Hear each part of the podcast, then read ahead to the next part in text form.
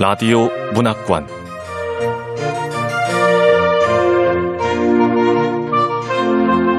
한국 단편 문학 특선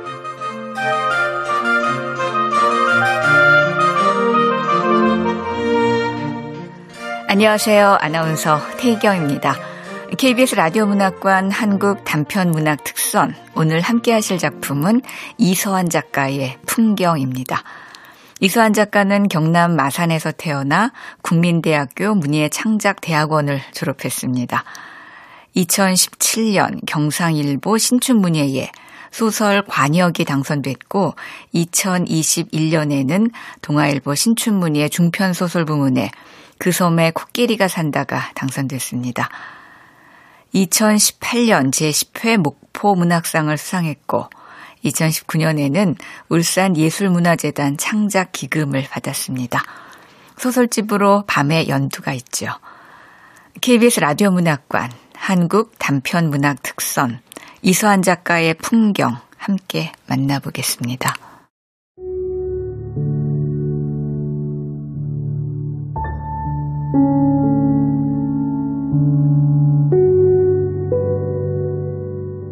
풍경 서안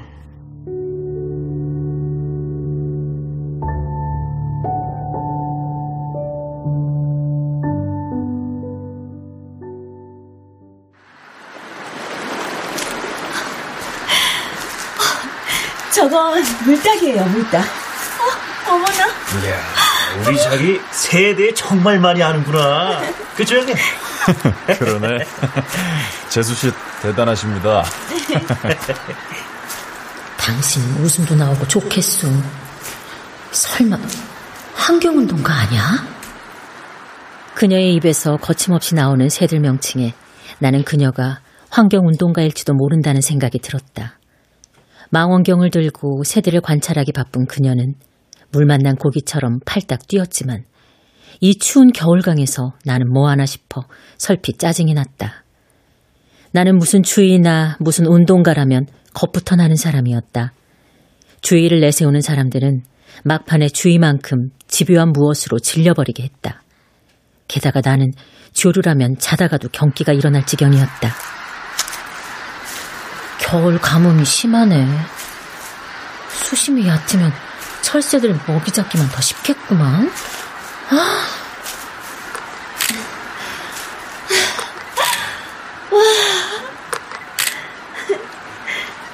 나는 물닭이라고 하는 저 새를 여태 물오리로 알고 있었는데 물오리랑 비슷한 것 같다고 말해봐. 아, 아니다. 심리 대밭을 걸어오는 한 시간 내내 끊임없이 조잘되는 그녀의 야생조류 설명과 세차게 불어오는 바람에 귀가 따가웠다. 나는 머플러로 히잡 쓰듯 머리 전체를 감쌌다. 내일 아침에 서울 간댔으니까 내일까지만 참자. 어, 저기 전망대 맞죠? 저기 올라가서 경치도 보고 싶어요. 아유, 자기가 그러고 싶으면 그래야지. 아, 벌써 두 시간째야. 왜 그래? 다 잘해놓고 인상 좀 펴. 아, 그래. 내일까지만 참는 거야.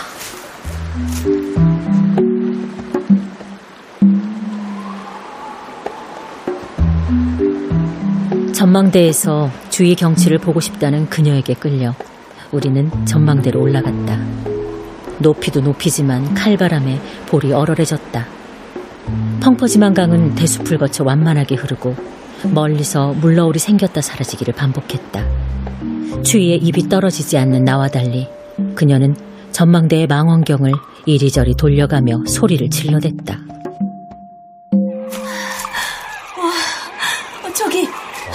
좀 봐요. 이야, 저 새가 흑두루미야? 네. 음. 쟤들은 고고에서 외로움을 즐기거든요. 어. 아, 저 녀석 참 멋지게도 생겼다. 그러게. 아, 달라, 다르다고. 아주 달라. 공감의 차이가 이렇게 다를 수 없었다. 내 눈에는 흑두름이고 물닭이고 다 새였다. 불현듯 얼마 전까지 전봇대에 죽치고 있던 녀석들이 떠올라 몸소리 쳐졌다. 서울에서 이곳까지 와서 탄성을 내지르며 대숲을 관찰한 그녀를 나름 이해하려 애썼다. 하지만 그녀와는 이제 두 번째 만남이었다. 아무리 철딱선이 없는 여자라도 기본 예의는 지켜야 했다. 첫 만남이 좋은 인상을 준 것도 아니었다. 시아버지 장례식에서 처음 만나고 오늘이 두 번째였다. 더군다나 나는 그녀의 손윗동서였다. 장례식장에서 그녀와 내가 나눈 대화는 두 마디도 채 되지 않았다. 나는 장례 준비로 분주하기도 했지만 그녀와 말을 섞고 싶지가 않아 가능한 그녀를 배제했다. 괜히 관계를 맺었다가 복잡해지는 건 그녀 이전의 여자들로 충분했다. 에이, 형, 형수님. 결혼할 여자라서 아버지 장례식에도 데려간 거예요. 이번엔 진짜라니까? 에? 단발머리 때문에 나이보다 어려 보여도 40대 초입니다. 아, 물론 저하고는 나이 차이가 꽤 나지만 시집 한 번도 간 적 없는 노처녀예요. 에?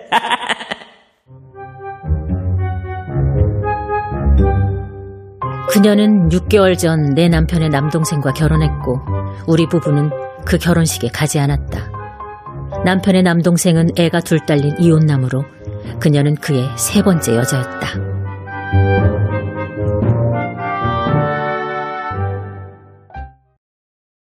그녀는 서울에서 몇 시간을 운전해 상당히 피곤할 텐데도 점심 식사 끝나자마자 강으로 가자며 우리 모두를 끌고 나섰다. 빨리 좀 서둘러요. 새들이 대숲으로 돌아올 시간이라니까. 아이, 알았어. 근데 왜 이렇게 재촉해? 지금 가지 않으면 철새의 군무를 보지 못하거든요. 알았어, 알았어. 형, 형수님, 빨리 오세요. 어, 그래. 결국 오늘 내려온 목적은 우리가 아니라 새를 보러 온 거구만. 형님, 제가 일주일 전부터 이곳에 있는 철새들 특징 인터넷으로 자세하게 조사해놨어요.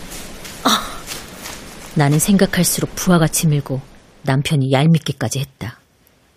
반갑지 않은 손님들을 맞이하러 청소와 음식 준비로 며칠이나 고생한 나였다. 내려온다고 할 때 남편이 거절해주기 바랐지만 결혼 인사가 늦었다며 내려온다는데 남편도 막을 재간이 없었단다. 나는 마음을 몇 번 다잡았다. 그래, 내일 아침까지만 참으면 돼. 새들이 이렇게 모여든다는 건 그만큼 살기가 좋아졌다는 거죠. 새들은 환경이 좋지 않으면 절대 오지 않거든요. 뭐래? 그녀의 환경 상식에 감동은커녕 나는 점점 심드렁해졌다. 그녀의 말뜻을 몰라서가 아니었다. 그녀는 새가 좋아서 전문가가 되었지만 나는 새가 싫어서 전문가가 되었다. 이 도시 사람들은 축복받은 거예요. 뭐? 축복? 나는 그 말에 발끈했지만 반박은 못했다. 반박하면 대화가 길어질 게 뻔했고 서로 대립해 논쟁으로 지치고 싶지 않았다. 싸움은 이 집으로 이사 오고부터 충분히 싸웠다. 그녀가 뭐라고 씨부렁대든 그녀는 내일이면 떠날 사람이었다. 우리 집에 온 손님에게 구태여 나쁜 인상을 심어줄 필요가 없었다. 나는 그녀가 자연 친하다 뭐다 해도 머리에 몇 번 새똥을 맞으면 감탄해서 불평으로 변할 것을 의심하지 않았다. 축복이니 자연 친하니 어쩌고 해도 새똥 한 번만 맞아보면 그 소리 쏙 들어갈걸? 새똥 얼룩은 잘 지워지지도 않고 냄새는 또 얼마나 지독한데. 새는 집을 작게 지어요. 알을 낳을 만큼만. 게다가 집을 튼튼하게 짓지 않고 대충 짓죠. 아니, 왜? 최소한의 보호만 하는 거죠. 그래야 훌훌 털고 언제든 떠날 수 있으니까. 어, 그래서. 우리 인간들은 집장만 하는데 세월 다 쏟아붓고 집 평수는 무조건 넓어야 하잖아요. 지금 저 소리는 나 들으라고 하는 소리야? 집은 무조건 넓으면 좋다는 생각. 우리 모두 새들한테 배워야 한다니까요.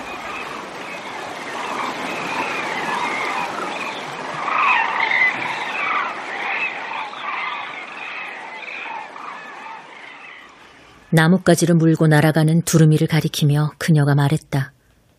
그녀의 이 말은 무슨 속내가 담겨 있는지, 우리 집을 빗대서 하는 말인지, 그녀의 저희를 알 길이 없었으나, 나는 그녀가 그렇게까지 베베 꼬인 사람 같지는 않아 보였다. 식사 전, 그녀는 우리 집 내부를 구경했었다. 형님, 빌라가 꽤 넓네요. 이 빌라 몇 평이에요? 아, 53평. 53평이요? 어, 근데 아파트 평수보다 훨씬 더 넓어 보여요. 강 배경이 다 들어와서 마치 별장이 온것 같기도 하고. 오, 방도 크게 잘 빠졌네요. 뷰도 끝내주고. 이방저방방 열어보는 저런 행동 천진하다고 봐야 돼. 아니 무례하다고 봐야 돼. 어머머, 어, 저건 테라스도 있네요. 어머, 형님, 어쩜 화초들을 이렇게 잘 키우세요? 저는 식물만 키우면 다 죽인다고 규진 씨가 식물은 키우지 말래요. 에이, 자기가 식물 죽이는 건 맞잖아. 엄밀히 말하면 내가 죽이는 건 아니죠. 안 그래요, 형님? 어? 아, 네. 편하게 말 놓으시라니까 그러시네. 근데 형님, 애당초 우리나라 환경에 적응하지 못하는 식물들을 키우니까 죽는 건 당연한 거 아니에요? 그래서 저는 자생력 생기게 그냥 내버려 두는 거예요. 환경에 맞춰서 살아남든 아니면 견디지 못하고 죽든 말이죠. 경어체로 또박또박 느리게 말하는 그녀의 말하기 방식은 예절적인 의미보다 자신의 확신을 상대에게 주입하려는 듯 보였다. 결혼 20년 만에 전세를 전전하다 겨우 마련한 집이었다. 그녀의 남편이 말썽만 피우지 않았다면 20년을 10년으로 줄였을 뿐 아니라 이 빌라로 이사도 오지 않았다. 그런 집을 녀석들과 이제 그녀까지 주절됐다.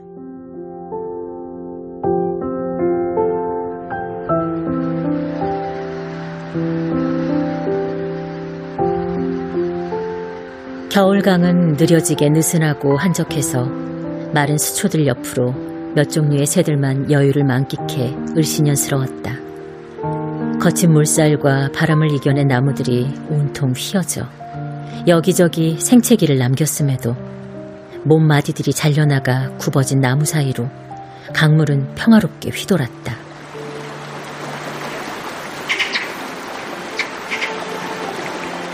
삼각주가 작은 섬처럼 형성된 강 중앙과 색강 후미에는 까치 몇 마리가 풀밭 모이를 찾고 있었다. 강어기의 바닷물이 강으로 역류하는 시간이었다.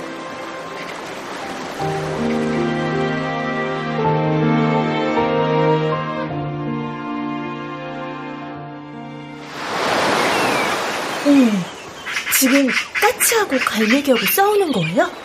까치 한 마리가 갈매기를 쫓아내는 거지. 소금 냄새를 쫓아 상류까지 올라온 갈매기들이 그 옆으로 다가가자 한 마리의 까치가 길을 쓰며 갈매기를 쫓아내었다. 몇 마리의 갈매기가 작은 까치 한 마리를 당해내지 못하는 것을 지켜본 그녀는 까치에 대한 조류백과 사전을 읊어댔다. 까치가 텃세잖아요.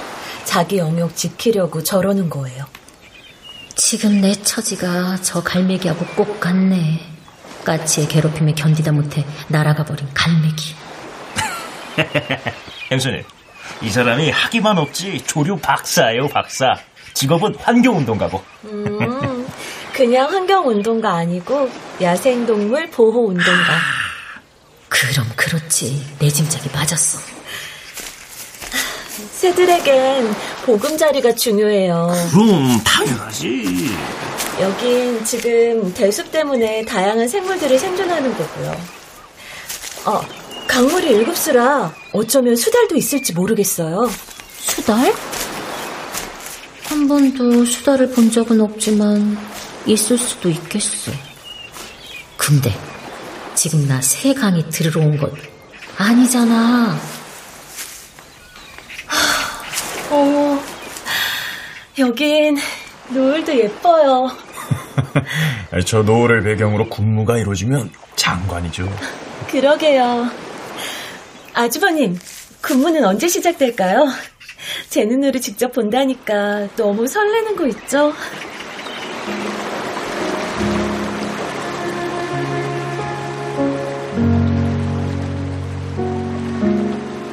선역 하늘가에 연붉은 노을이 깃털처럼 드리워져 갔다. 머지않아 녀석들은 들녘에서 배를 채우고 대숲으로 잠을 청하러 올 터였다. 강 중류까지 바닷물이 치고 올라왔을까. 강바람이 몰고 온 차가움에 비릿함이 배어있다.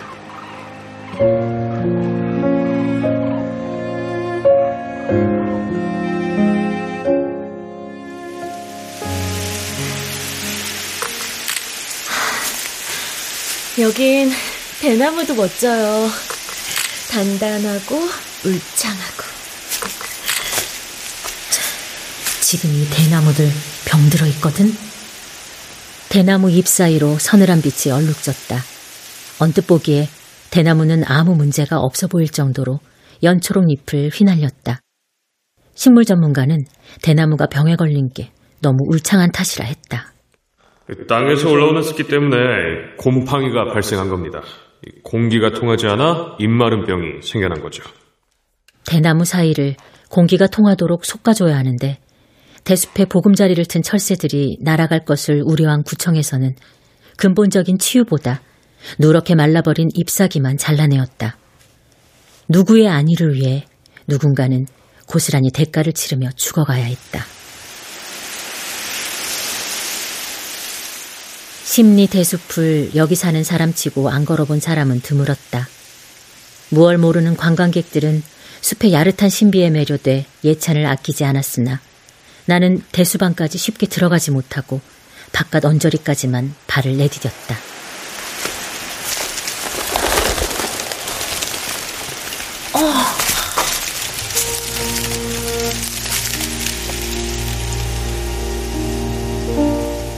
섬뜩한 뭔가가 감지되어 전신에 소름이 돋아난 탓도 있었지만 그곳은 녀석들의 영역.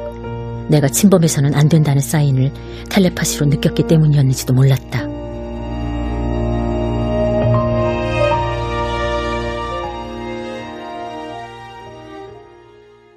작년 겨울 녀석들이 갈가된 전선 사고로 정전이 발생했었다. 그날 나는 혼자 집에 남았었다. 급작스러운 어둠에 내 시야는 방향을 잃고 몸조차 굳어져 갔다. 어둠에 적응할 즈음 숨었던 물체들이 하나씩 부유스름하게 되살아났다.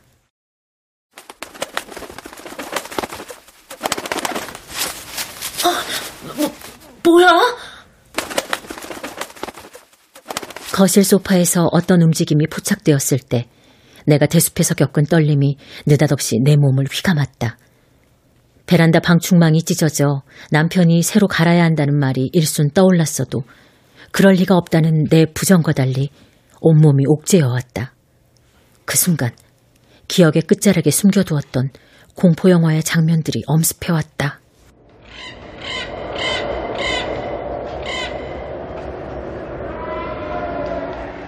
손에 무엇이든 잡고 녀석들을 향해 돌진했을 때의 상황을 그려보자 피범벅이 될 내 처참한 꼴만 떠올라 더 끔찍했다. 나는 혼자였고 녀석들은 좋기 스무 마리가 넘어 보였다. 나는 거실 벽을 더듬어 베란다로 조심조심 뒷걸음질 쳤다. 왜 가만히 있는 거야? 그러나 녀석들은 마치 내가 다음 동작을 취할 것을 예견한 듯 미동도 않고 내가 걸어가는 방향을 주시했다. 심장이 쿵쿵 뛰었다. 겨우 베란다 창에 다다라 조금 열려있는 창문을 힘껏 열어 젖혔다.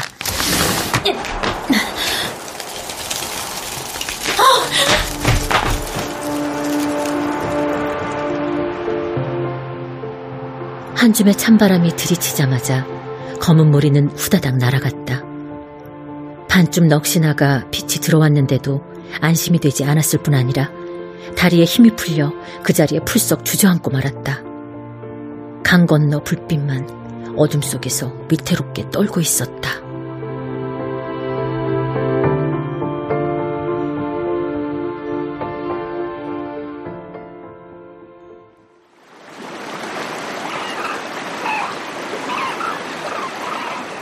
사진을 찍던 그녀가 강 중류 정자 위로 공사 중인 다리를 가리켰다. 형님, 저게 뭐예요? 정자 위에 있는 저거. 어, 저거 고가도로 공사 중이에요. 어, 뭐라고요?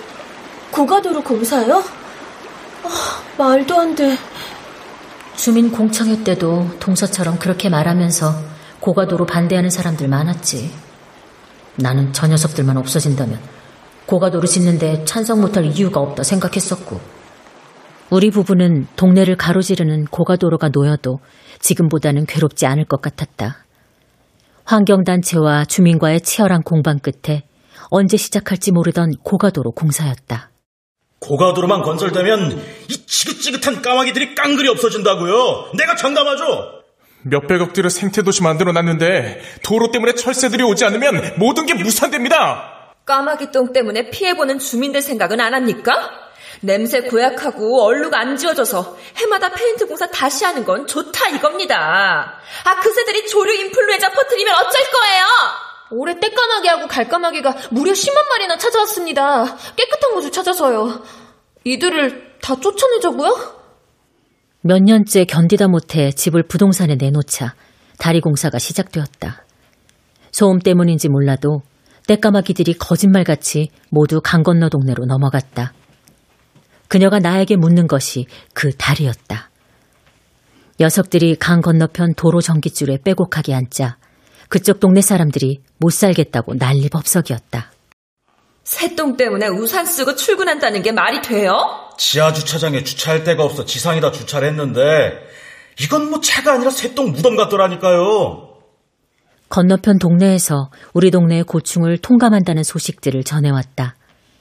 여태껏 어떻게 참았냐면서 당장 대책을 세워야 한다고 호들갑을 떨었다.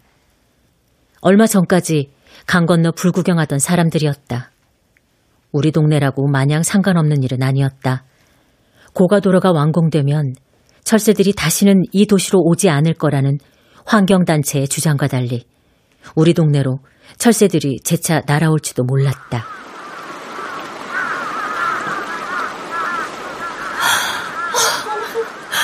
저기 좀 보세요. 떼까마귀예요. 근무 시작됐나 봐요. 아, 매일 보는 건데 집에는 언제 갈 건가? 이런 건 영상으로 남겨야 돼. 얘들아, 반갑다. 어머, 저 힘찬 날개짓 좀 봐. 순식간에 녀석들이 하늘을 차지해버렸다. 해걸은 빛이 꼬리를 감추기 시작하자 무수한 검정 날개들이 하늘을 덮어버렸다. 그녀는 아우성을 지르다가 폴짝 뛰면서 손뼉을 쳐댔다. 어, 동영상으로 본 것과는 확연히 달라요. 정말 장관이다. 너무 멋져서 눈물이 날 것 같아요. 추워. 이 끔찍한 광경에 눈물을 흘리는 위인들이 있다니 참 가지가지다. 뭐 하긴 10만 마리가 오든 20만 마리가 오든 피해만 주지 않는다면 문제가 될 건 없지. 하지만 이 녀석들이 싸드는 배설물과 녀석들이 안고 온 병균들 때문에 우리가 모조리 떼죽음을 당할지도 모른다고. 군문이 예술이니 공존이니 저마다 떠들어대지만 다들 자신의 집과 상관없으니까 그러니까 말할 수 있는 거야. 이곳으로 이사 올 때만 해도 까마귀 떼들이 몰려오리라고는 상상조차 못했다. 강 개발로 주변 땅 시세가 오를 거라는 지인의 귀띔에 빌라를 사서 옮겨온 터였다. 몇 년 전 녀석들이 떼거리로 몰려왔을 때만 해도 그들이 들이올 그늘을 전혀 감지하지 못했었다. 검고 긴 행렬이 매년 동네를 잠식해 놓을 줄은 말이다. 정말 장관이다. 빌어먹을 촌놈의 까마귀. 남편이 녀석들을 쳐다보며 말했다. 시커먼 무리가 날개를 펄럭대며 지나갔다. 아침과 해질 무렵에 노상 겪는 일이었다.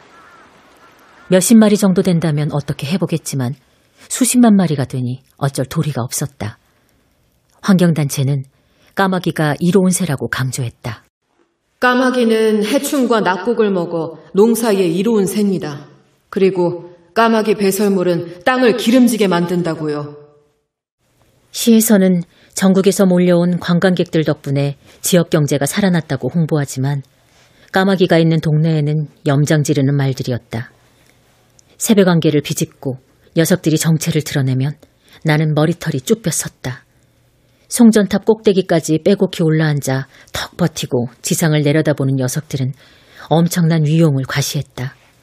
내가 사는 공간 위에 누군가 자신의 볼일을 보고 자신의 흔적을 남긴다는 것 아주 불쾌한 일이었다. 녀석들이 찍찍 싸대는 배설물은 회칠하듯 건물과 도로 바닥에 표식을 남겼다. 그 표식은 미지에서 온 외계인의 기호처럼 괴기했다. 그 경고 표식을 볼 때마다 녀석들이 우리 영역에 침범한 게 아니라 우리가 녀석들을 침범한 우스운 꼴이 되고 말았다. 세상에, 규진 씨, 네. 저 까마귀 좀 봐요. 저게 갈까마귀야. 저건 떼까마귀고. 오, 그렇구나. 우리 자기는 어쩜 이렇게 잘 알아? 재수 씨, 날도 어두워지고 하니까 이제 저녁 먹으러 갑시다. 쟤네들 날아가는 모습 좀 봐요. 저렇게 탄성까지 내지르는 걸 보면 설마 며칠 더 머무르겠다고 하는 건 아니겠지? 아주버님, 까마귀들은 대숲에서 자고 일찍 먹이를 찾으러 간대요. 저희들 이왕 온 김에 며칠 더 묵고 가도 되죠. 뭐, 뭐라고? 지금 뭐라고 한 거야? 그럼요. 한번 내려오면 힘들 텐데 얼마든지 묵고 가세요. 아니, 저 사람은 나한테 물어보지도 않고. 형님, 그래도 되죠?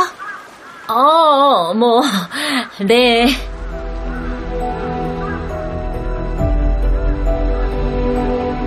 나를 바라보는 그녀를 향해 나도 억지 웃음으로 그렇게 하라고 말할 수밖에 없었다.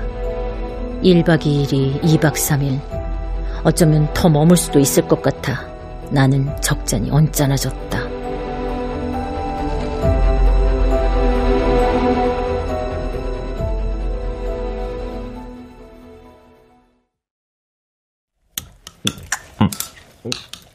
아, 역시 우리 형수님 음식 솜씨는 알아줘야 한다니까. 규진 씨가 이렇게 사람을 기분 좋게 해준다니까요. 입만 열었다 하면 남편 자랑을 일삼는 그녀에게 나는 배알이 꼴렸다. 아직 신혼인 그녀에게 당신이 칭찬하는 그 남자는 과거에 이러이러했어 하고 까발릴 수도 없고 그렇다고 모른 체 하자니 속이 뒤틀렸다. 장례식을 마지막으로 보지 않으려고 한 사람들이었지만 세상 만사 뜻대로 되는 일이 없었다. 웬일인지 시동생은 지난 과거를 들먹이며 남편과 나에게 용서를 빌었다. 남편은 동생의 사과에 모든 과거가 물 씻은 듯 했지만 나는 아니었다. 용서를 받아주었다고 지나간 모든 것들이 유야무야가 될 수는 없었다. 이번에 우리 집에 내려올 수 있었던 것도 그놈의 사과 때문이었다. 굳이 착각하고 있는 그녀의 환상을 깨고 싶지 않았던 것은 내가 말하지 않아도 살아보면 뭐잖아 알 터였다. 아주버님, 저는 정말 이해가 안 되는 게 규진 씨 괜찮은 사람이거든요. 근데 주위 사람들은 그걸 몰라요. 동서가 아주버님에 대해 뭘 얼마나 아는지 묻고 싶지만 두 남자 표정 딱 보니까 난처하겠지. 저런 얼굴에 대고 확인 사살까지 할 건 뭐 있어. 내가 참자, 참어. 형님, 이 영상 좀 보세요. 환경연에 초청받아서 규진 씨랑 야생동물 보호 강연한 거예요. 어, 규진이도 같이 갔었어요? 그럼요. 저랑 이 사람은요, 환경과 관련된 곳이라면 어디든 같이 갑니다. 규진 씨는 제 옆에서 기타도 쳐주고 노래도 하고. 아, 새를 보면서 제가 더 많이 배워요. 새들은 욕심을 부리지 않거든요. 몇천 킬로를 날아가기 위해서 적당히 먹죠. 근데 사람들은 그렇지 않잖아요. 아, 아, 또 식상한 조류 상식 듣기 싫어. 뭐든지 새들과 사람을 비교하는 것도 별로고. 그러니까 동서 논리대로라면 난 새들과 달리 넓은 평수에 사니까 욕심이 많은 거잖아. 마땅히 그들의 배설물을 감사하게 여기고 집이 부식되든 말든 집값이 내려가든 말든 공존하길 원해야 하는데 그러지 못한 속물이라 이거지? 내가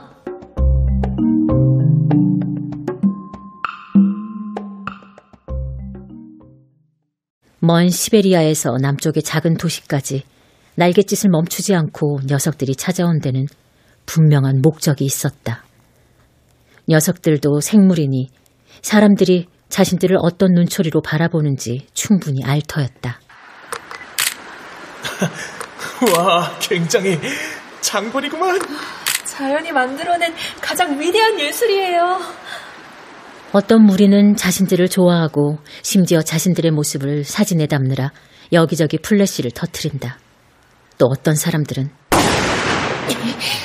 여긴 우리 집이라고. 더 이상 피해주지 말라니까! 평균 옮기는 새들은 다 죽여버릴 거야! 욕을 해대며 삿대질하며 증오의 눈빛도 모자라 자신들을 죽이려고 총을 쏴대는 것을 녀석들도 모르지 않으리라. 사람들의 증오심을 제대로 한다면 몇 년째 줄기차게 이곳을 찾지 않았을 터였다.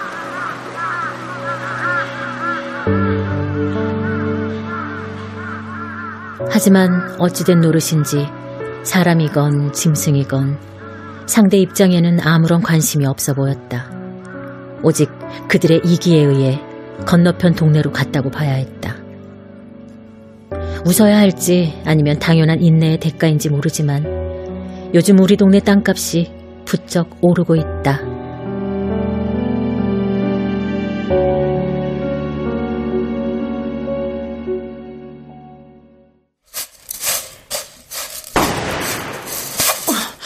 이거 총소리죠? 어, 옆총 같은데. 강물을 가로질러 총소리가 연이어 들려왔다. 이른 아침이었다. 물살을 가르듯 소리는 공기를 가르고 하늘 천장까지 갈라놓았다. 건너편 하늘에는 수만 마리의 까마귀들이 괴성을 내지르며 빠르게 비행했다. 잠시 후 경찰차 사이렌 소리가 울려 퍼졌다. 옆청 소리가 더는 들리지 않았다.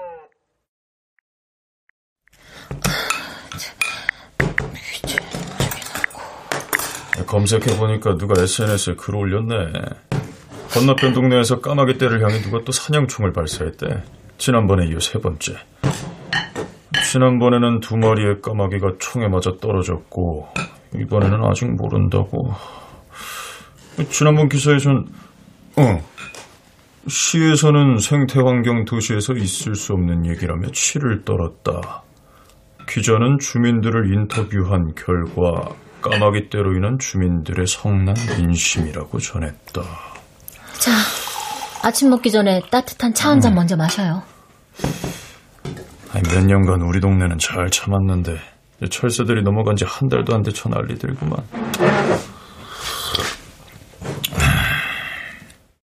나는 총을 쏜 사람의 심정이 충분히 이해가 되었다. 나도 저 까마귀들을 총으로 쏘고 싶을 때가 한두 번이 아니었었다. 거리에 내걸린 현수막이 대교에 기다랗게 걸려 바람에 펄럭거렸다. 새떼들의 천국만 중요한가? 주민의 생활은 누가 책임지는가? AI가 닥치면 시장이 책임져라. 생존권을 보장하라. 떼까마귀 포스터를 바라보며 지나가는 사람들의 표정이 어둡다. 처음부터 공존은 불가능한 것이었을까? 이대로 까마귀 개체수가 마구 늘어난다면 사람들이 도시를 모두 떠나야 할 사태가 발생할지도 몰랐다. 어, 형님, 아주버님 안녕히 어? 주무셨어요? 어, 재수 씨, 잘 잤어요. 늘 기분 좋게 제잘되던 사람이 왜 저래? 아침 차리는 거 도와드렸어야 하는데 죄송해요. 아유, 운전하고 내려오느라 피곤했을 텐데요, 뭐. 그리고 차린 것도 별로 없어요. 근데 형님, 방금 이상한 소리 들리던데 무슨 소리예요? 옆청 소리라는 거 뻔히 알면서 되묻는 저희가 뭐야? 또 환경이 어쩌고저쩌고 하면서 세강이 하려고? 아주버님, 망원경 좀 빌, 아, 아, 찾았어요. 여기 있어요. 저 잠깐만 나갔다 올게요. 아, 저, 재수 씨 아침이나 드시고 나가. 아,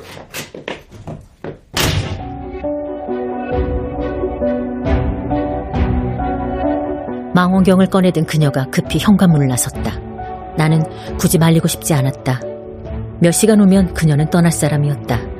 나는 마지막 식탁을 정성껏 차렸다.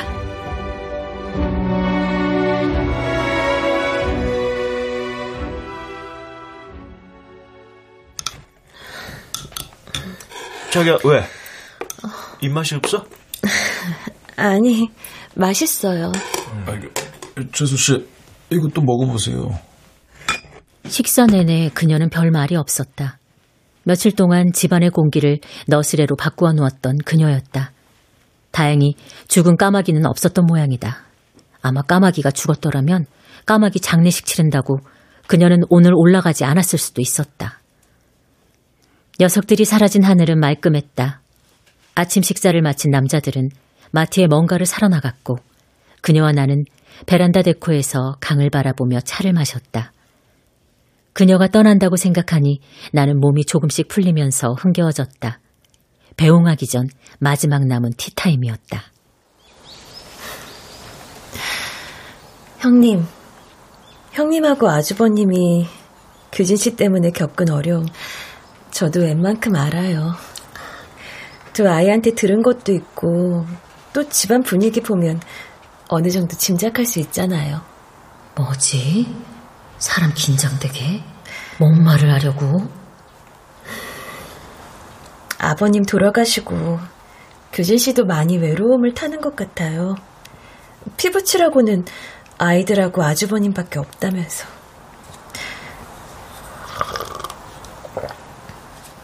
뭔 서두가 이렇게 길어? 뭔 말을 하고 싶은 거야? 규진 씨가 아주버님 있는 곳으로 내려가 살고 싶다는 말을 가끔씩 해요. 내려와요?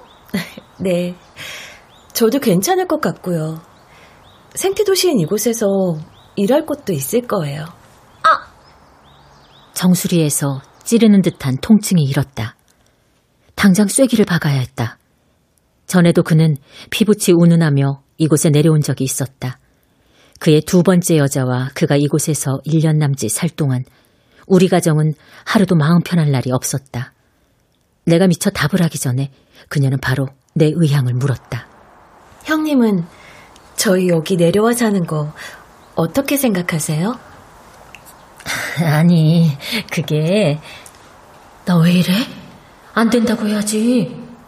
근데 말이 잘 안 나와. 왜 이러지? 형님. 아니, 글쎄, 뭐, 나야. 뭐, 요즘 경기도 그런데, 여기도 옛날 같지 않아서. 내심 내 의도를 그녀가 빨리 파악해주기 바랐건만 그녀는 눈치가 더뎠다. 나는 남편과 그가 들어올 현관 쪽을 몇 번 주시하면서 마음속으로 거듭 외쳤다. 내가 진짜 하고 싶었던 말은 안 돼! 절대 내려오지 마! 였으나 말이 내뱉어지지 않고 입안에서만 맴돌았다. 규진 씨를 만나지 않았다면 전 아직 여러 나라를 떠돌고 있었을 거예요. 제 어린 시절은 생각하기 싫을 만큼 불행했으니까요. 부모님 이혼한 후 이 집 저 집 맡겨져서 그녀는 갑자기 어린 시절이 생각났는지 습기가 가득한 눈으로 강물을 그윽하게 쳐다보았다. 나는 속이 바짝 타들어갔다. 그녀가 정말 내 앞에서 이러면 난처했다. 마침내 마음에 쌓인 걸 더 억누르지 못한 그녀의 볼로 눈물이 주르륵 흘러내렸다.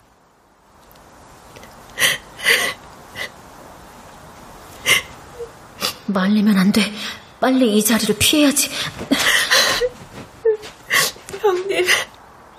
외면하고 일어서려는 찰나에 그녀는 급기야 울음을 터뜨렸다. 눈물 콧물을 쏟아내는 그녀를 보다 못해 나는 그녀에게 티슈를 들이밀었다. 어, 닦아요. 고맙습니다. 형님. 점점 뭔가 일이 꼬이고 뒤틀리고 있어. 근데 내 마음이 왜 이래? 동서 얘기 듣는데 왜 동서가 안 됐고 내 마음이 착잡한 거야?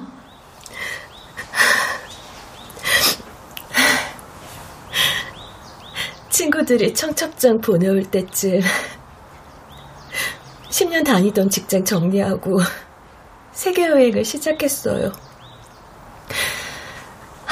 태국에 갔을 때인데 평생 사람들한테 착지만 당하고 버려진 코끼리를 봤거든요. 근데 그 코끼리를 보는데 가슴이 막 찢어지는 것 같은 거예요. 들판을 자유롭게 누비고 살아야 할 동물이 인간에게 유혹만 당하고 버려졌잖아요. 그 코끼리가 제 어릴 때 모습 같아서 그때부터였어요. 야생동물을 보호하자고 나선 게. 울음 섞인 그녀의 목소리가 낮아지면서 차분해졌다. 설명하던 목소리가 아닌 그녀의 내밀한 목소리들이 차곡차곡 내 안을 비집고 들어와 내 안에 침잠했다. 지금 친정엄마가 위안 말기예요. 엄마가 아파서 그런지 많이 변했더라고요.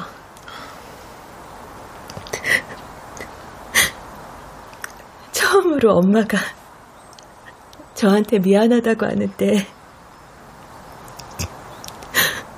전 엄마한테 어떻게 해야 할지 모르겠더라고요. 동서 어머니가 위암이구나. 우리 아버지도 간암으로 돌아가셨는데 불현듯 간암으로 투병하던 친정아버지의 마지막 모습이 떠올랐다. 새까맣게 말라가던 그 모습이.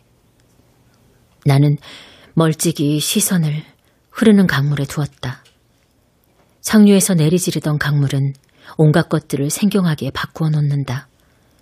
무기력하게도 흘러내리는 습기를 막을 재가는 아무에게도 없어 보인다. 모를 일이었다. 가슴 밑바닥에서부터 물기가 조금씩 차올라 나는 애써 꾹꾹 집어 삼켰다. 나 왜 이래? 동서가 안 됐어.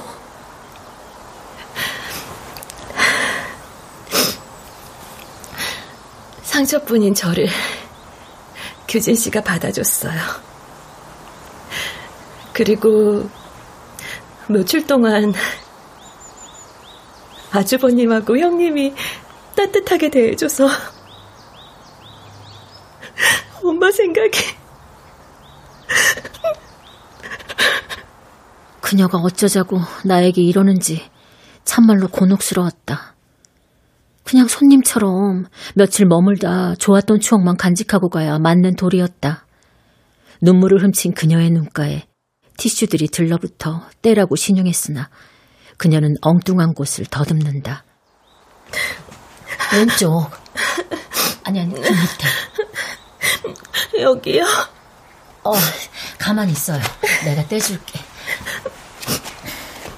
어쩔 수 없이 내 손으로 그것을 떼주었다. 손가락에 그녀의 축축한 볼감촉이 짧게 와닿았다.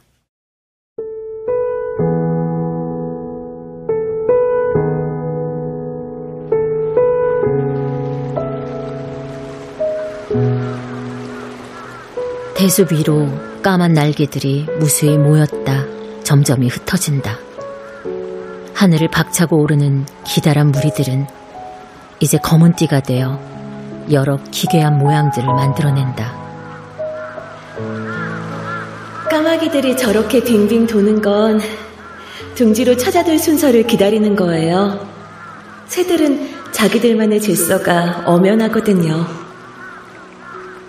그녀의 목소리가 하늘가에서 들려오는 것 같았다. 땅거미가 거의 다 진 시각이었다. 거뭇한 강 건너 하늘에는 어둠 별만 아련히 강을 내려다 보았다.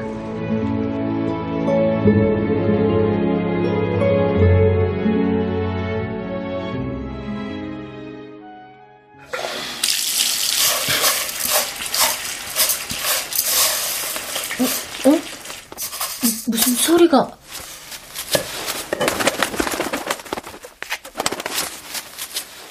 저녁 준비하려고 부엌에서 분주히 움직이는데 푸드덕거리는 소리가 들려 고개를 돌렸다. 어찌된 일인지 베란다에 까마귀 한 마리가 다리를 절룩이며 뛰어오르려고 애를 썼다. 창문이 조금 열려 있었나 참으로 모를 일이었다. 다른 때 같았다면 방어기제로 막대기를 찾아 까마귀를 후려치든지 아니면 깃털을 다 뽑아도 분이 안 풀렸을 텐데 내가 왜 그 까마귀에게 그렇게 했는지 나도 모를 노릇이었다. 까마귀는 억세고 거칠 거라고 생각했는데 아니잖아. 어, 이 세 다리는 가늘고 약해 보여. 날 보자마자 겁에 질려 도망치려는 약한 생명체에 불과하다고. 아, 119에 신고부터. 아니야, 아니야. 새 한 마리 때문에 119가 출동하는 건 아니지. 다리에 피가 엉겨 말라붙은 까마귀는 재차 넘어졌다 일어서기를 반복했다.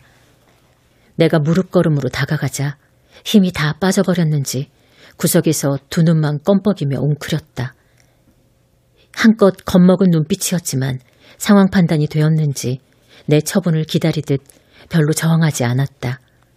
손을 내밀어 새의 상처 입은 다리를 잡는데 갑자기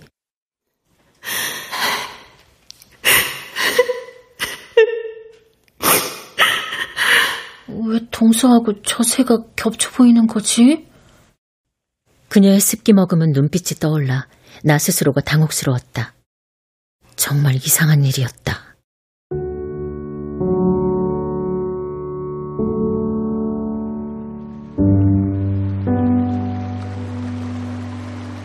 눈이 거의 오지 않는 이곳의 겨울강은 매섭지 않다.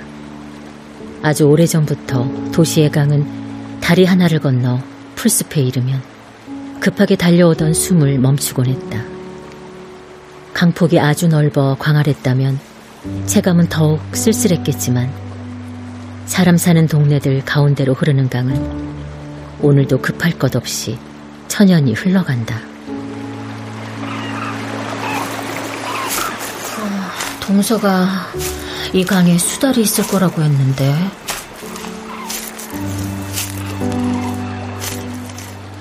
물고기를 물고 물살을 가로지르는 수달의 무리를 떠올려 보았다. 쌍쌍의 고니들이 강물 위에서 자맥질한다. 떼까마귀들이 시베리아로 돌아가면 머자나 백로가 떼지어 올 것이다.